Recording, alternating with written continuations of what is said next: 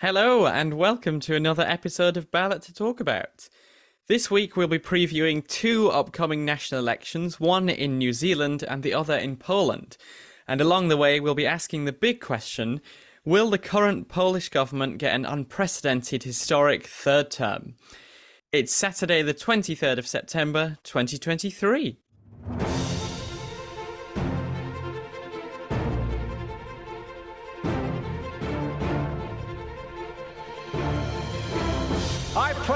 President who seeks not to divide, but unify. Not now. I I'm a fighter and not a quitter. Look at Joe Biden. Time for a change in this country, my friends. A real change. Let's keep moving. Slava Ukraini! And joining me on the other side of the world, as always, is my co host, Chern. How is everything going, Chern? It's going very well, thanks. It's finally getting very hot. And happy Pride weekend from Brisbane as well this weekend. So lots of rainbows and drag queens all around. Oh, lovely, lovely. We love to see it. Anyway, um, I'm sure this week we'll be talking about two countries with very different attitudes towards LGBT rights. Uh, it can be said. And Sam, we rarely talk about this, but can you actually remember a time where there were two significant other national elections taking place in the same day? Because I'm struggling right now.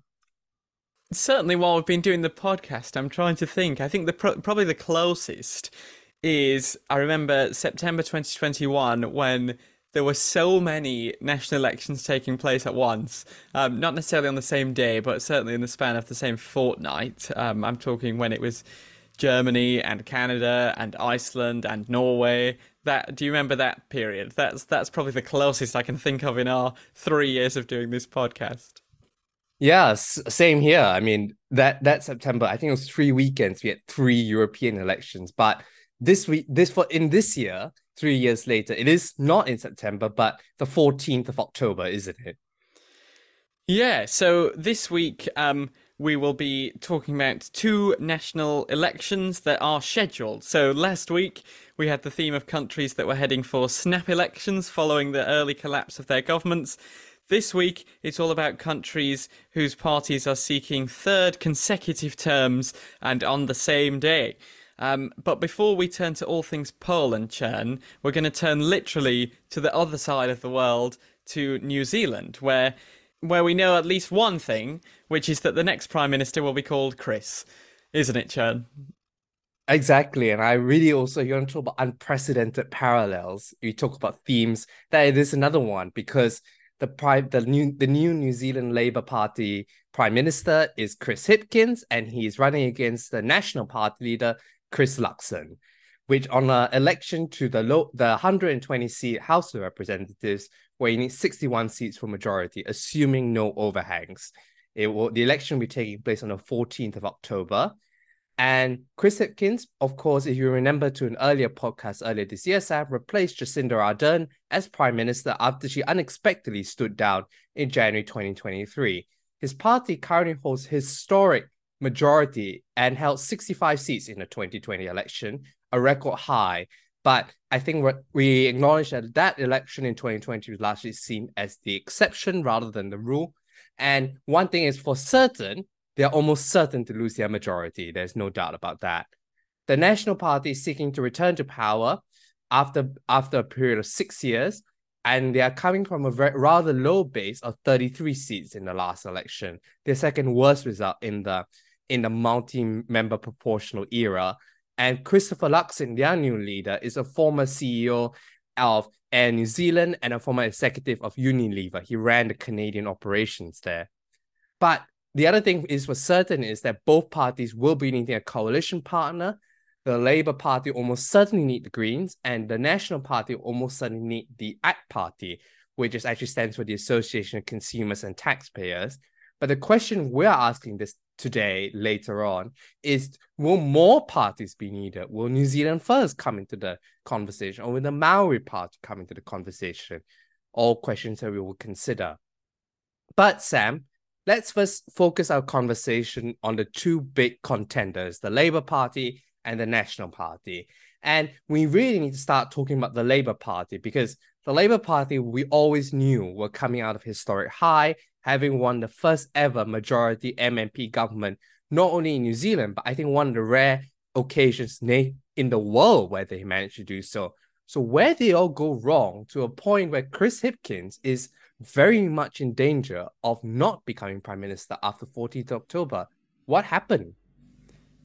Well, I, that's the that's the million dollar question because I think I think you did hit the nail on the head in your intro when you said that 2020 was the exception rather than the rule because really achieving an overall majority in 65 seats in a multi-member proportional system really is quite extraordinary. And it was one of the first elections that we covered here in this podcast um, in its entirety. And we talked about how unprecedented that that was. Um, and how at the time Jacinda Ardern was phenomenally popular, as was her Labour Party, and that's what drove them to these astounding um, results back in 2020.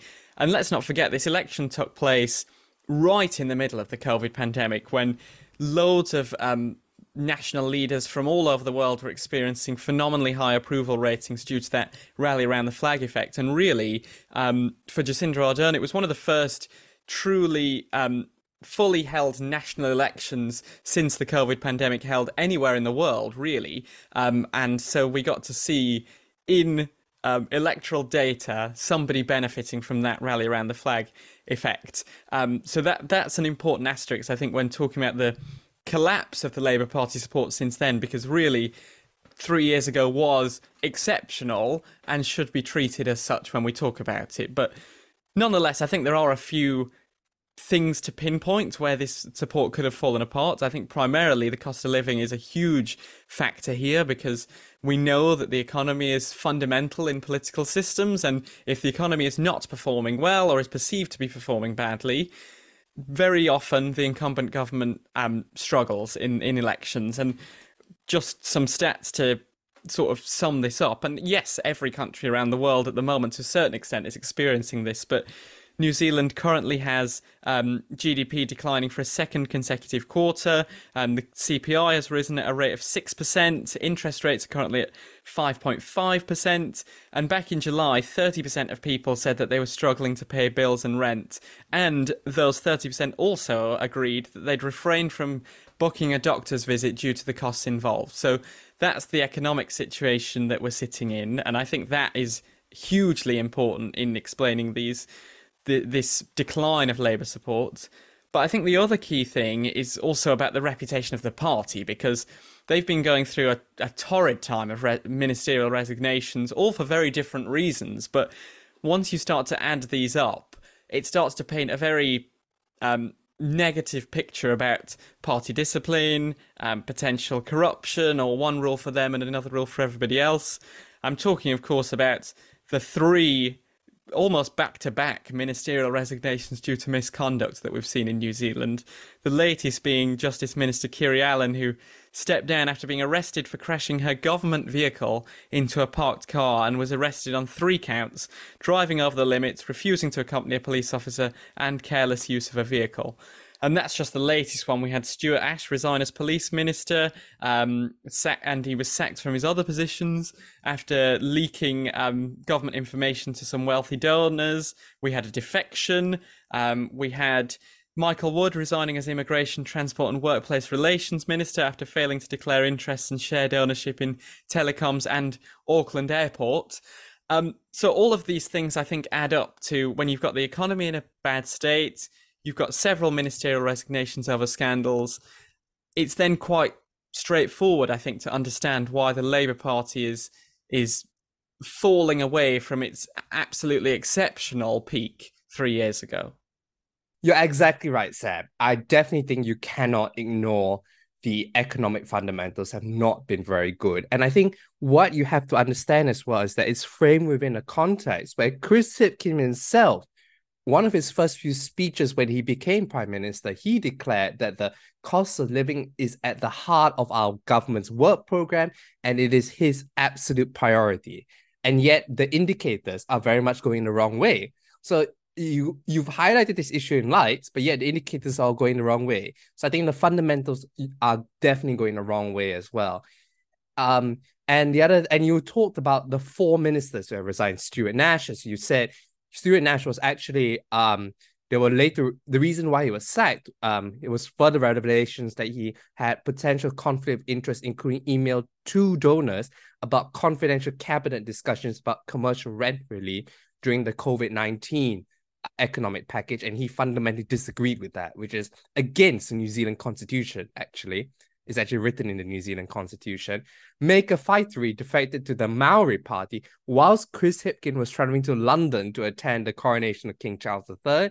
So it's led to the acting Prime Minister Carmel Sepuloni to announce um, the fact that Meka Whaitiri been stripped of her ministerial portfolios. And you're right, Michael Wood was the transport minister, but yet he still had shares in Auckland Airport. That seemed like a big conflict of interest, and you and it just adds to a government that collective discipline. And you have to think, Sam, that until Chris Hipkins became prime minister, I think it just showed the star and the order Jacinda Ardern had. Because I don't really think these issues really came up. These all issues were there, but the discipline within cabinet was such that these issues didn't leak out suddenly to the same extent it did over the last couple of months, did it? No, and I mean, I think Jacinda Ardern's an interesting question here because I think a lot of um, international observers who are not hugely familiar with domestic New Zealand politics would one, and we talked about this when we talked about Ardern's resignation, but they'd be one thinking, is the absence of Jacinda Ardern a negative um, for the Labour Party because she was perceived as so popular? She won that overwhelming majority three years ago. Um, so people might be forgiven for thinking, well, actually, did things start to fall apart when she resigned? But actually, this predates that, doesn't it? I agree. I think this definitely predates it. Um, I think people were tired of Jacinda Ardern actually, to, certainly towards the end of her premiership as well. Um, and her popularity in amongst New Zealanders was dropping. I think largely she the the entire period of COVID, and we often saw this with many leaders, was that the restrictions of the separated families, New Zealand had a very strict lockdown, faltering businesses grounded down. In, in fact, they didn't popularity. they didn't really remove their final isolation requirements and mask mandates until last month, August 2023, which I mean certainly for a UK audience is like almost uh, incomprehensible um, that there were still those kind of COVID restrictions in place this year. I agree. I should say as well, though, that um, Jacinda Ardern is following a pattern where former prime ministers give their successors space to develop their own mandate and leadership styles. Helen Clark, for example, despite the fact that Jacinda Ardern worked for Helen Clark, did not appear in the 2017 or 2020 campaigns. Um, John Key didn't appear at Bill English's campaign in 2017, or Judith Collins, who was a cabinet minister under her um, under John Key in 20 in 2020, despite the fact John Key and Helen Clark were both very popular in large parts during their premierships as well. So I think it's also a feature of New Zealand politics as well. But I th- I I, just, I think you cannot ignore her her last year or so, her falling domestic popularity. And I think Sam, would you not agree with me that however much it will galvanize the Labour base, would it probably also galvanize the opposition base as well? and remind uh, remind suddenly the right of the polarization and the harsh restrictions and that people just genuinely want to forget about right now? Yeah, I think I think that's certainly true because I don't think this the story of this election is exclusively Labour falling away because I think the National Party does have a lot um, to to take credit for in rebuilding their brand because you said at the start that they had had such a torrid result, their second worst result in the MMP era just three years ago. And now I'd say, I, I wouldn't just say they're rivaling the Labour Party for power. I'd say, to be honest, they're probably narrow favourites to reclaim power, which in itself is a story and, and can't just simply rely on the collapse of support in the Labour Party. So there is a story to tell from the national side as well. I agree. And I would like to hear, Sam, what you think of some of the things are. But one thing I think you we talked about, and this could be the contrast really, is that Chris Hipkins did declare the cost of living to be his absolute priority. And yet all the indicators are that he has not he has failed to solve that problem. And in fact, it, it could be argued is getting worse. You contrast that with a national party. And do you think as well that National has often built itself as a sound and prudent economic manager in time of economic crisis? Certainly, John Key, in when he was leading the national government from 2008 to 2016, the economy and New Zealand's relative well performance during the global financial crisis could certainly a certain nostalgia for the period certainly helping. But I wonder, Sam, how much do you think Christopher Lux's background as a CEO on as an executive has helped National in this campaign and contrasted it very well with Labour struggles with the economy? Mm. I think the background has, has helped a lot. I read quite an interesting interview that he did uh, where he was posed this exact question, which was do you think your previous business experience has any um, impact on how you campaign? And I thought his answer was really interesting because he talked about how um, when he was working for Unilever, one of the things he used to do before he would go on flights to for corporate meetings and board meetings was he would just go to people's houses who were using um, Unilever's um, products, and he would understand, try to understand how they were using the products in their life, but also just generally trying to understand their life and how the business fit into their life.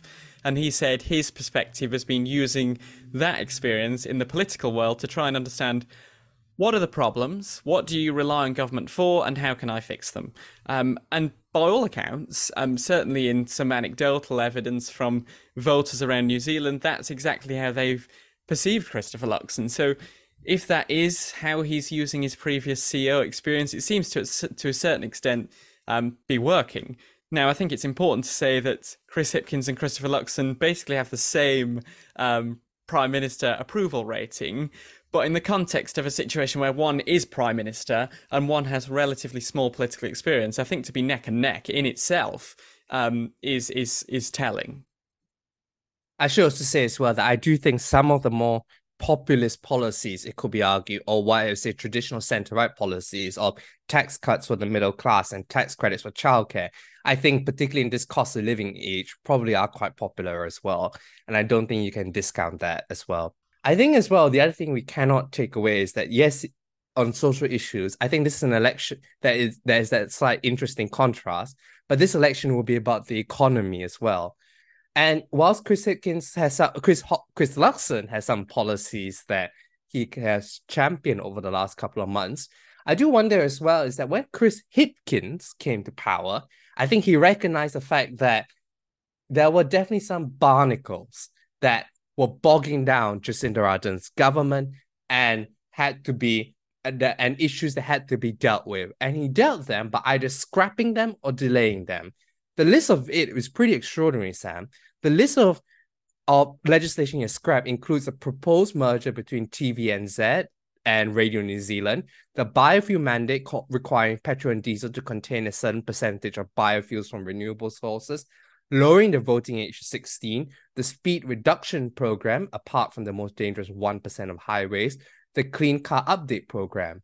He has delayed legislation on the social income insurance, hate speech, Three Waters reform, which I understand is a reform to centralize the management of water supply, alcohol reforms, container return schemes, public transport, including the Auckland Light Rail, which the government has championed for six years, and a public consultation on a new test to determine the difference between contractors and employees. Is he therefore running on an empty future? Man, is that a problem he's facing? Because he's jettisoned so much of his of the last of, of the domestic agenda that the government is seeming a bit light right now, Sam?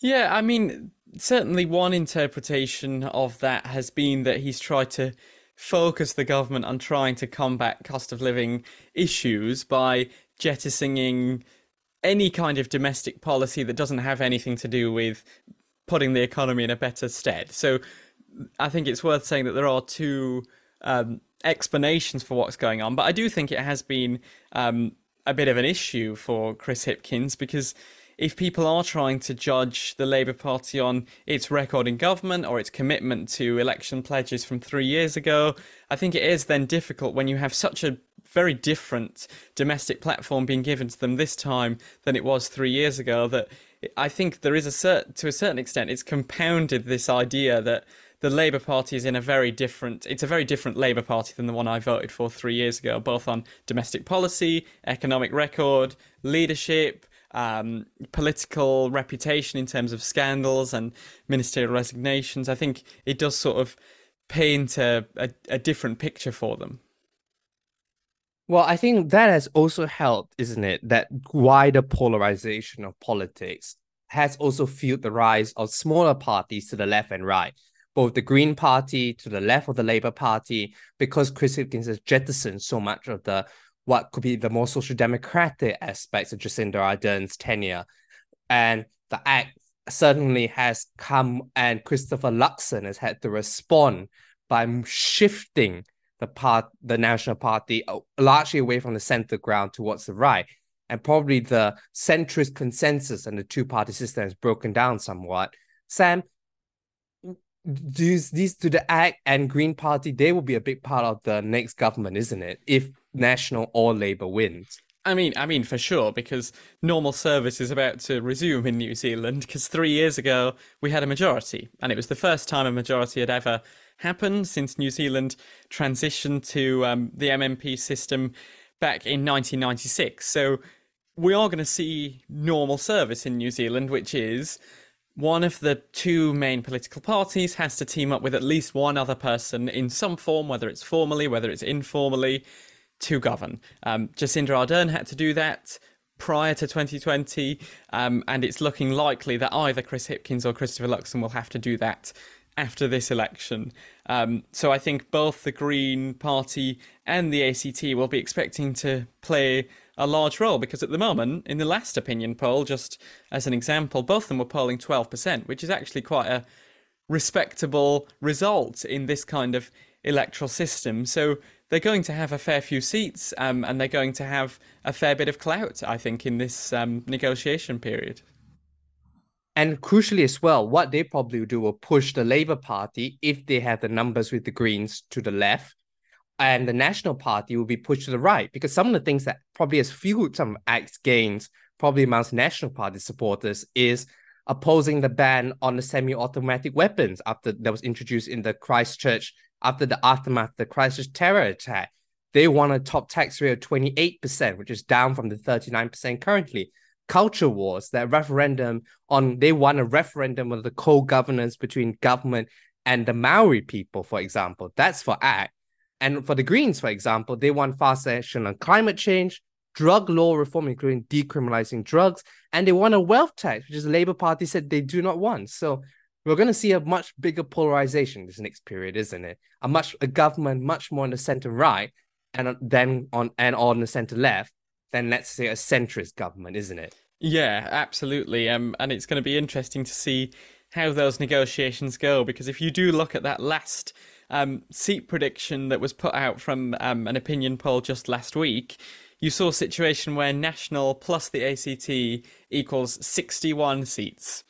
Does that sound familiar? That is exactly the number of seats required for a majority, um, which makes for an interesting negotiation period if those are the numbers we end up with. Um, because yes, the Labour plus the Greens don't have enough, but the National plus the ACT have barely enough, which puts a lot of power um, in the hands of the ACT. Is that your prediction, Sam?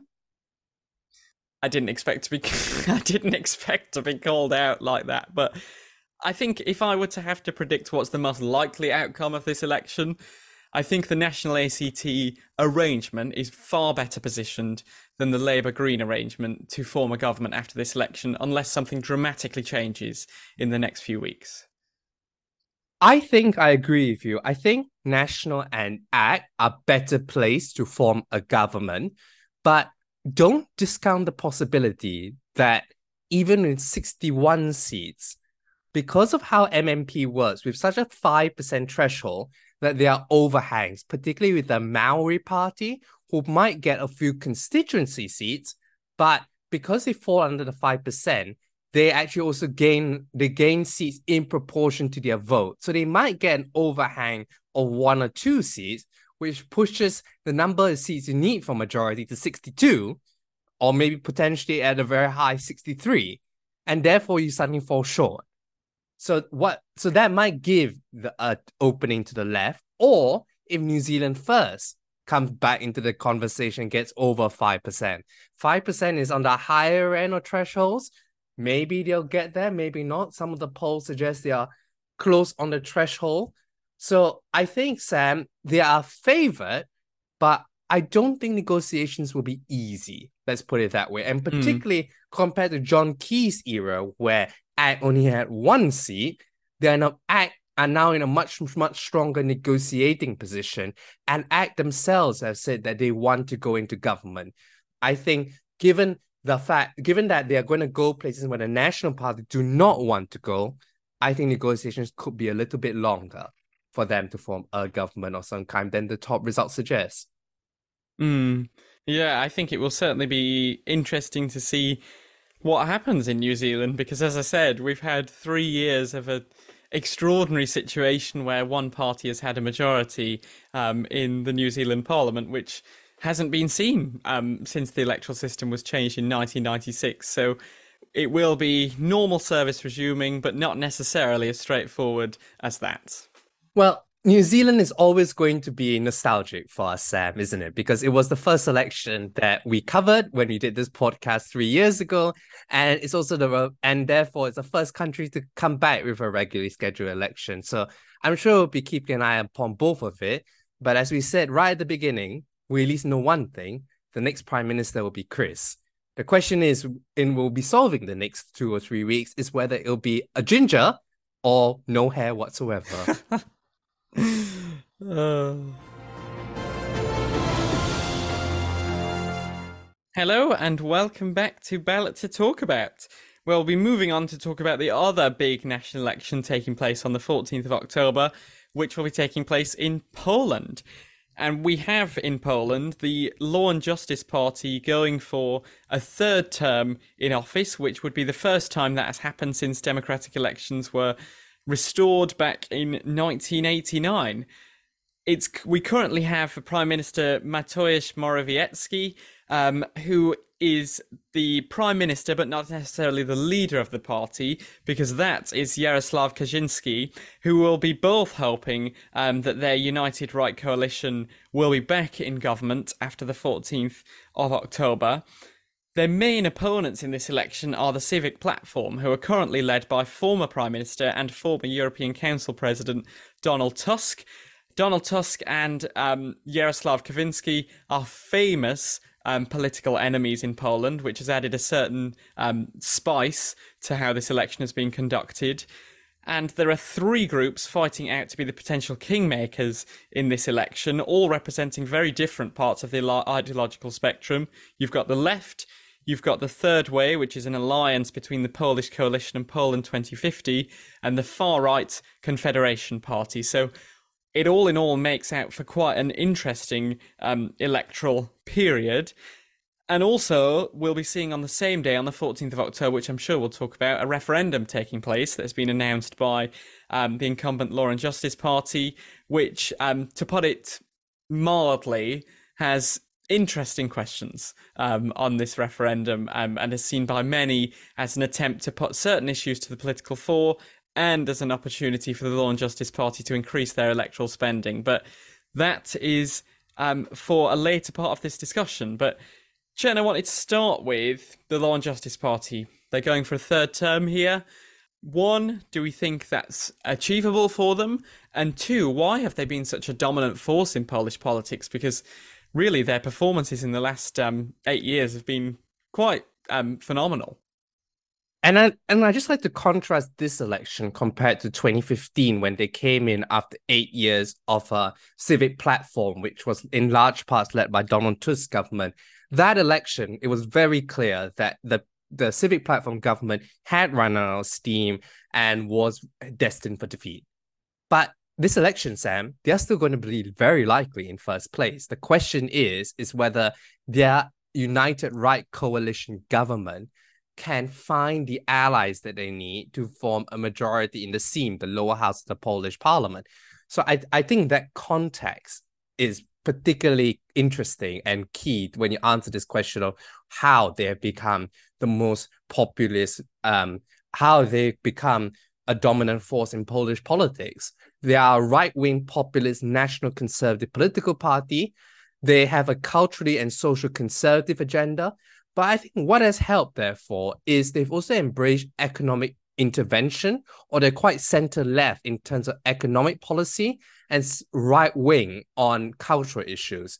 So on the right wing, so therefore, I think they've been very successful at both attracting older voters who have been attracted to the cultural and social conservatism. But because of their left wing economic agenda, I also wonder if they also very they've also been able to tag on Poland's working class population onto their electoral coalition itself.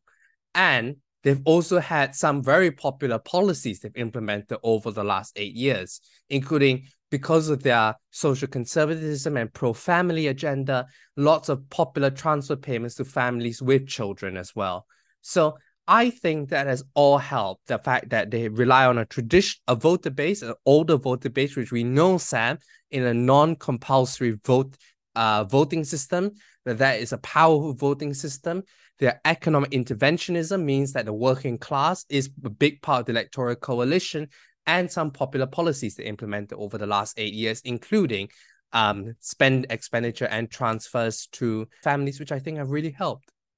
And I think as well, what cannot be um, and I then this is the reason why I like to talk about Poland, Sam, is because if you look at Polish electoral maps and how they and how the civic platform and how the Law and Justice Party there is a clear dividing line in this country, isn't it, Sam, in terms of the electoral coalitions in this country, which is absolutely fascinating, isn't it? Uh, you're you're absolutely right. I mean, you see swathes of orange in the like northwest part of the country, and then as you go down to the southeast, completely blue um, for the Law and Justice Party. So you do see the more western you are in the country, the far more likely you are to vote Civic Platform than the Eastern. So there is a huge um, cultural divide here. And I should say as well that, particularly in, in some elections, it actually corresponds very nicely to what is often referred to as Poland A versus Poland B. And Law and Justice draws most of its support from Poland B, which used to be the Russian and Austrian partitions of what Poland used to be. Whereas Poland, where the Civic Platform drew most of its support from Poland A, which used to be the German part, and it's almost nicely um, divided by the uh, by a river that runs through the country as well. So I think that's this phenomenal um, electoral geography politics. Really, we saw that in Nigeria as well between the Christian South and the Muslim North. We have a certain replication of it here, depending on which former colonial powers used to occupy Poland. I think it's absolutely fascinating. No, I, I think you're absolutely right, and it's and it's also one of the reasons why I think this election has become quite globally fascinating. I mean, there are quite a number of reasons why, but Chern, do you want to talk a little bit about about that? Why are all eyes on Poland in this election? Why are why is it such a significant election um, for the global community in terms of its um, perception and the intention on it? Well, let me just first of all talk about Poland and its relationship with the European Union because you have a quite a cleavage, would you not agree, Sam, between if law and justice wins or civic platforming wins in terms of the relationship with the European Union. Poland, I would say, has been one of the key agitators. In fact, in 2009, uh, when David Cameron founded the European Conservatives and Reformists, the main ally that he that went with him to join up and form the ECR was the Law and Justice Party in Poland. I think it's also because it's economically it's been one of the biggest countries in Eastern Europe, it has a lot of clout and a lot of weight in Eastern Europe itself. And I think that's very important as well. So definitely, I think on the European Union front, they will be seeing whether a more confrontational approach, i.e., the status quo, will maintain with law and justice wins term, or I mean, Donald Tusk the, the leader of Civic Platform is a former president of the European Council. Will we expect much more cordial relationships if he becomes there? So I think the European Union is heavily invested in it. And Sam, would you not think as well that, you know, this Poland will be certainly the cap in the feather of whether Eastern Europe, which kind of had a, over the pandemic, had a somewhat moving back towards the European Union, or certainly last year as the mm. Ukrainian mm-hmm. crisis mm-hmm you know, suddenly the EU became a lot closer together. This election could really signify that Eastern Europe is once becoming the problem region of European relations. We talked about Slovakia last last last week in last week's podcast. This Mm. could be another one, isn't it? Yeah, I mean it's it's sort of a similar story to Slovakia in many ways in the current context, ex- with the exception being that Slovakia currently is in a very different place to where it could be, whereas Poland is talking about is it going to continue the place it's currently in, certainly in terms of its attitudes towards Ukraine. I mean, Poland has been um, a pretty staunch ally of Zelensky and the um, fight against Russia and the Russian invasion until very recently, when they seem to have fallen out over um, Ukraine, Ukrainian grain exports. In fact, Zelensky and Ukraine have taken the are, are are trying to put up legal proceedings against the Polish government for its boycott of Ukrainian grain, and that's led to Poland um, not sending any more military supplies to. Uh, well, any weaponry to Ukraine until this crisis is resolved. But I think your European point is is the most significant here because the European Union is paying incredibly close attention to this election. Yes, Poland itself has been difficult, but really the difficulty has been the alliance formed between Poland and Hungary. Because at the moment, both of those are causing trouble to um, the European Union, and the European Union can't really take any action against either of them as long as both of them are prepared to block it. Because Article 7 um, of in the European Union basically says that you can limit the voting rights of any participating member if they're breaching any articles of the European Union or any of its core um, beliefs about how it wants to espouse its democracies. The crucial thing about Article 7 is you can't trigger it without unanimity. But as long as Poland and Hungary agree to block action against either of those countries, there's going to be no action against either of them. So the European Union is pinning quite a lot of hopes on this election because it hopes that if Donald Tusk returns to power, that block is removed and they can take action against Viktor Orban, which they've been wanting to do for nearly a decade. So there is a lot riding on this election for the European Union, and I think that's why there's a lot of attention being paid to it because it could change how the European Union deals with its most difficult member, which is currently Hungary. But as long as the Law and Justice Party are in power, that's not going to happen. In fact, would you not agree with this, Sam, that the next two weeks, next three weeks, could be either a very good week for the European Union with a progressive Slovakia and civic platform getting into power in Slovakia and Poland, or it could be the worst nightmare for them if Robert Fico and Law and Justice return to power, isn't it? Oh, oh, for for sure, for sure. And um, I think the Ukrainian context just exaggerates the importance of this because you're sort of fighting a, a battle on two fronts because you've got the European Union, the more political union side of things that has been going on for a number of years. But now you've also got how do these countries approach Ukraine versus Russia in this conflict going on well, right on Poland's doorstep. I mean, quite early in this uh, conflict, there was concerns that had Kiev fallen quite quickly, that Poland would be at, at vulnerable to some kind of um, military or diplomatic assault from Russia. So this really is about as close as you get to um, to the the conflict that's raging in Ukraine, and the political ramifications of this election could be quite seismic. I agree. I, I totally agree. The political consequences could be quite seismic as well. I want to talk about the issue of Ukraine, though, because I think I can't help but think that a lot of domestic politics and the election is being wound up in suddenly the prime minister's rhetoric towards Ukraine and its actions on Ukrainian grain. Because um, suddenly the president, President Duda, who is not up for re-election, has taken a very different line compared to the prime minister, despite the fact they're all from the same party.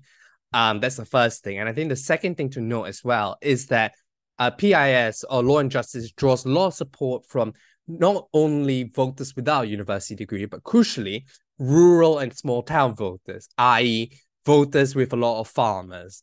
So I think it's very much appealing to the base strategy of maintaining this boycott for electoral purposes. I wonder once the election is over, whether their rhetoric will change.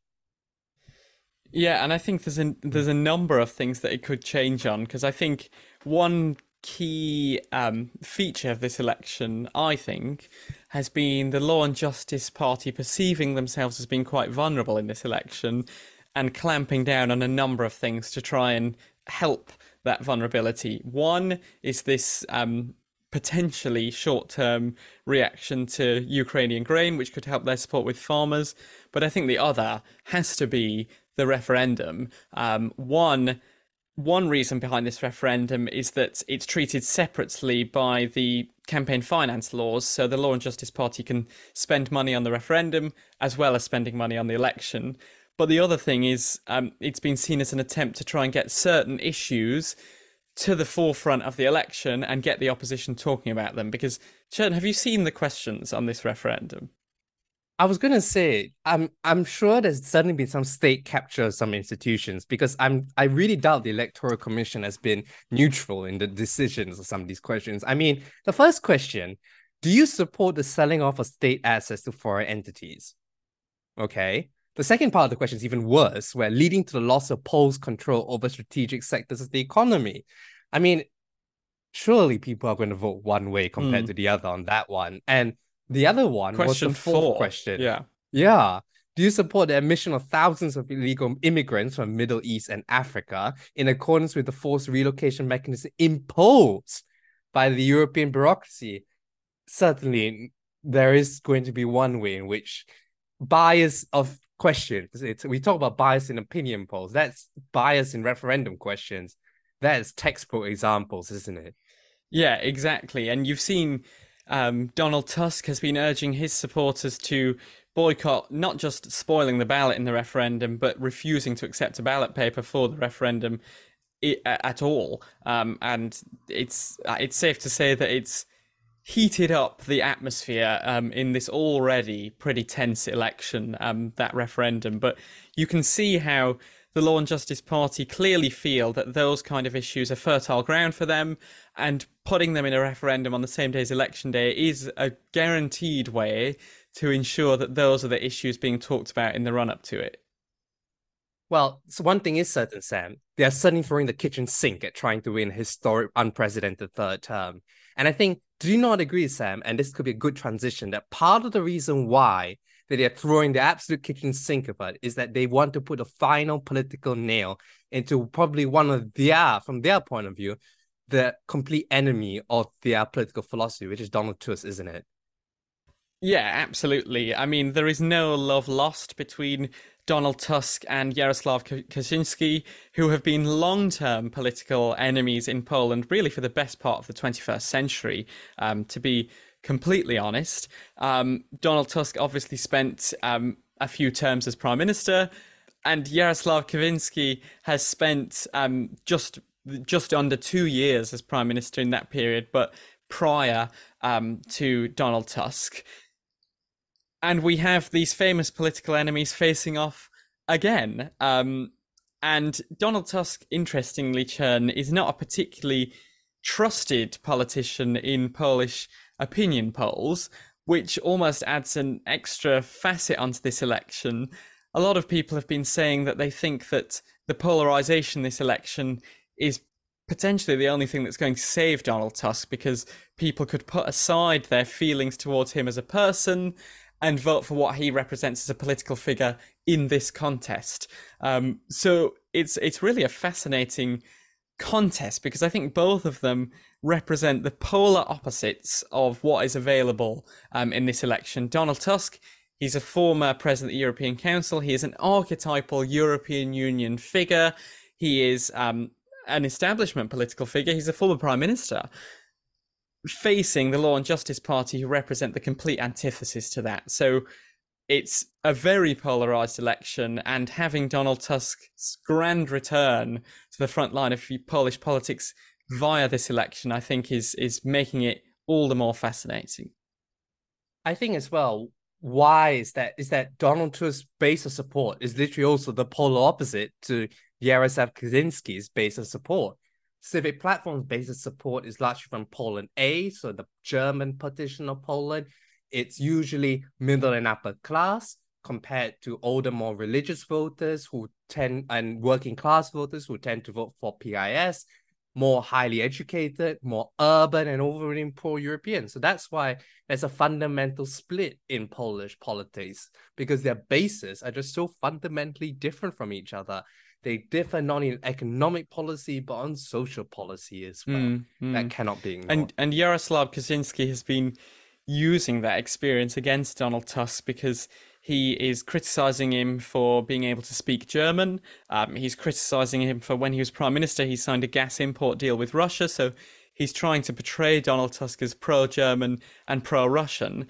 And there's also still a belief um, in Kaczynski's camp. Um, subscribing to a conspiracy theory that actually Donald Tusk worked with Poland to worked with Russia, sorry, to orchestrate the plane crash that killed his twin brother Lech Kaczynski, who was a former um, candidate for president in Poland. So there is like not just a deep-seated political hatred there, but personal as well.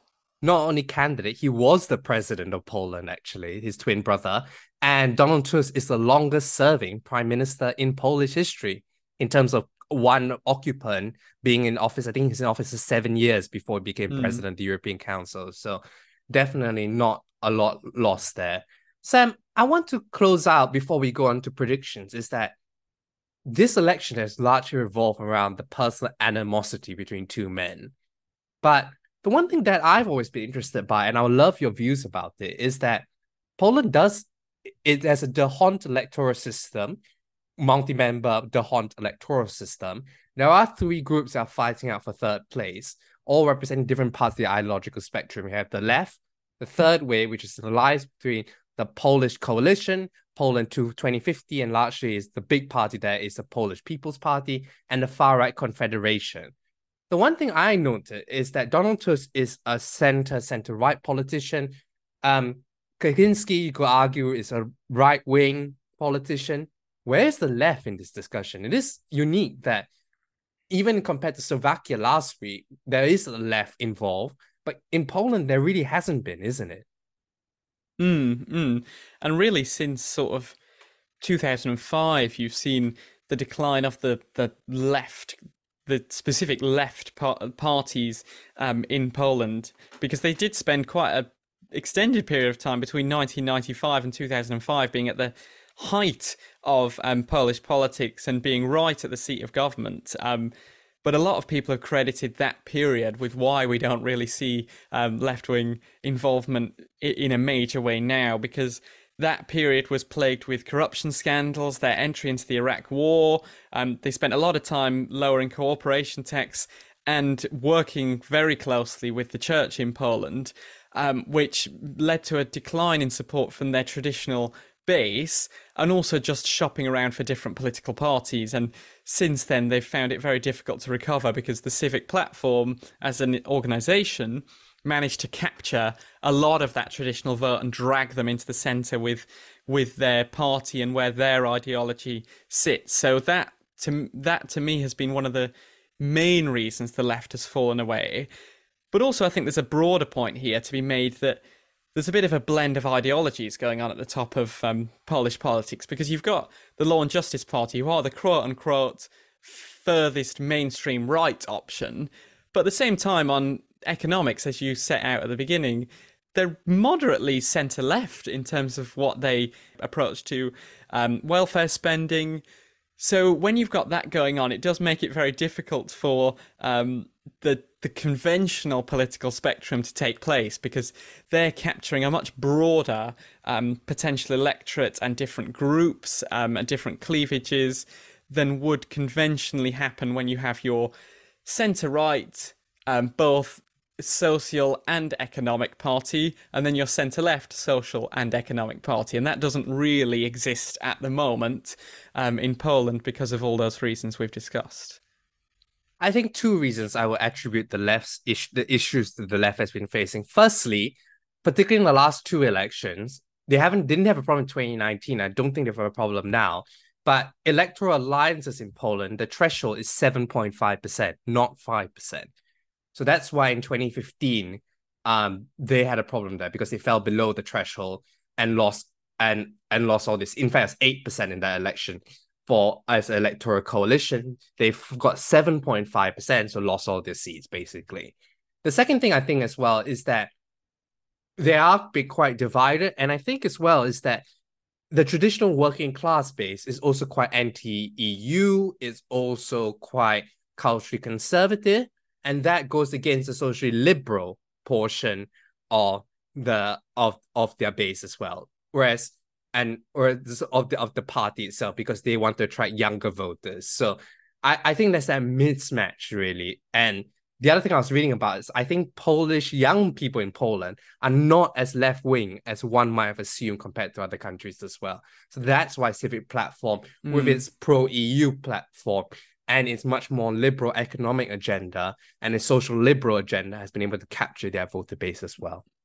Yeah, and the one final thing I read about, which I thought was was interesting and could almost apply to the very early days of the Civic Platform's rivalry with the Law and Justice Party, but a lot of it was saying that in the early days of the rise of um, the Law and Justice Party 2015, when they became a majority government, was that the left would often spend a lot of their time challenging them and calling them out on constitutional issues and rule of law issues, which, to be honest, are quite abstract issues for the wider public to um, engage with in the same way that they would engage with the kind of economic and immigration issues being espoused by the other side. So when you've got that conflict going on, you can see why some voters were um, turned off by the approach that the left were taking to challenging the Law and Justice Party, despite how legitimate the things they're saying are. That that sort of um, irrelevant um, in in this argument because if your fundamentals are not great, or certainly not where you would like them to be, your economic fundamentals, welfare, housing, those kind of things, then you don't really care for conversations about the Constitution um, unless it becomes profoundly serious. So you can sort of see why that argument didn't work in the early days of Law and Justice's government as as Bill Clinton once famously said, "Is the economy stupid, isn't it?" Mm-hmm. So who cares so long your material wealth is getting better? Um, they haven't quite hit um one of my favorite our favorite GV my sunny uh the post material hypothesis, one of my favorite theories I learned in GV 101. They haven't hit that quite yet, isn't it? Yeah, exactly, exactly. And on that note, Sam, predictions. What do you think will happen?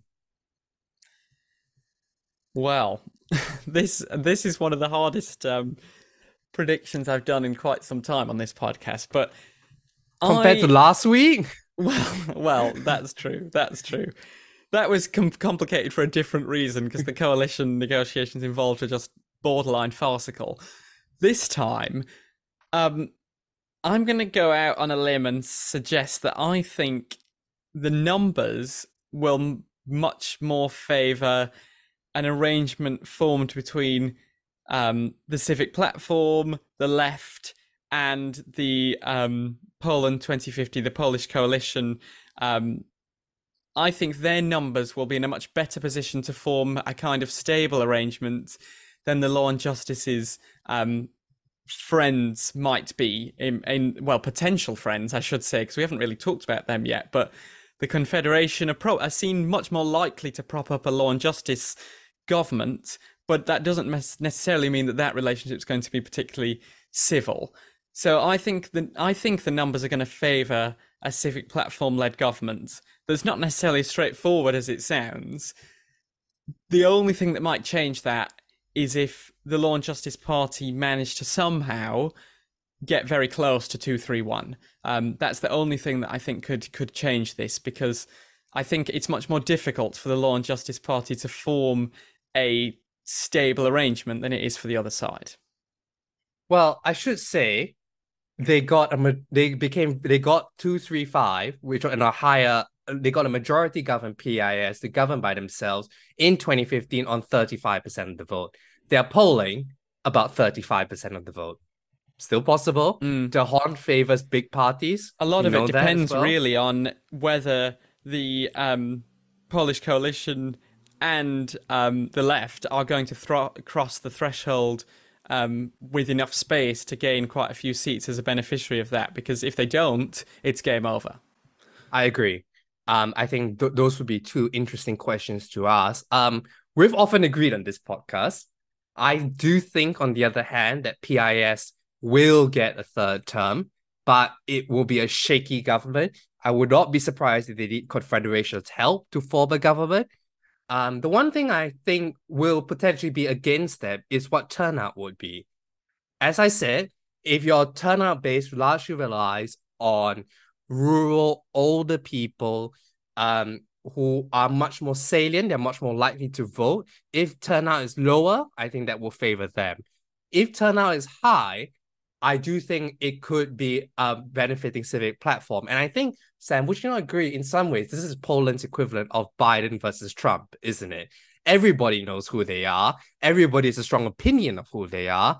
And everyone is either is largely voting, I suspect, against one of the other two candidates more than necessarily voting pro one of the other two candidates as well. So I think we still will get a high turnout, uh, engaged electorate for that reason as well. But I still think that uh, PIS and its allies and potentially Confederation can form a government itself.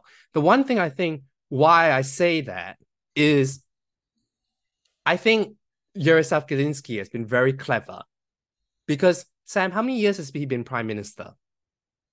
Well, over the last just short years? of two years. Well, that was in 2006 2007. But over, Yeah. since 2015 and PIS returned to power, he has been prime minister for exactly zero of the time.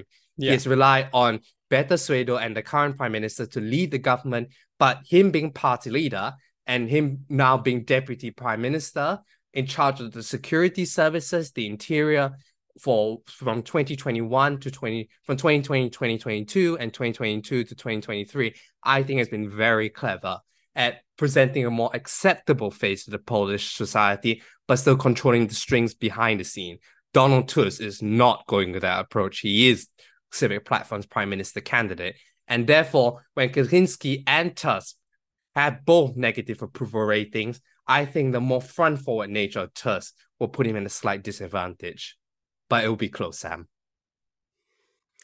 Well, we'll have to regroup in a few weeks' time to find out exactly what's happened. But I think we've said it a lot um, today so far, but this election has the potential to be pretty consequential um, in terms of geopolitics, both in the region but also the wider European Union as well. So a lot of eyes will be on this election on October the 14th.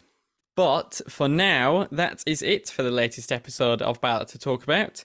Do join us again next week when we'll be providing an update on recent electoral events in Canada, as well as previewing the upcoming voice referendum in Australia. And as always, we'll be continuing to keep you up to date on the world of politics and elections from around the world. You can follow us on Twitter, Instagram, and Facebook at, at ballot underscore talk. And please do leave us a rating or review or tell your friends about us. You can also email any feedback or comments to ballot talk about at gmail.com. My name is Sam, and until next time, we'll speak to you soon.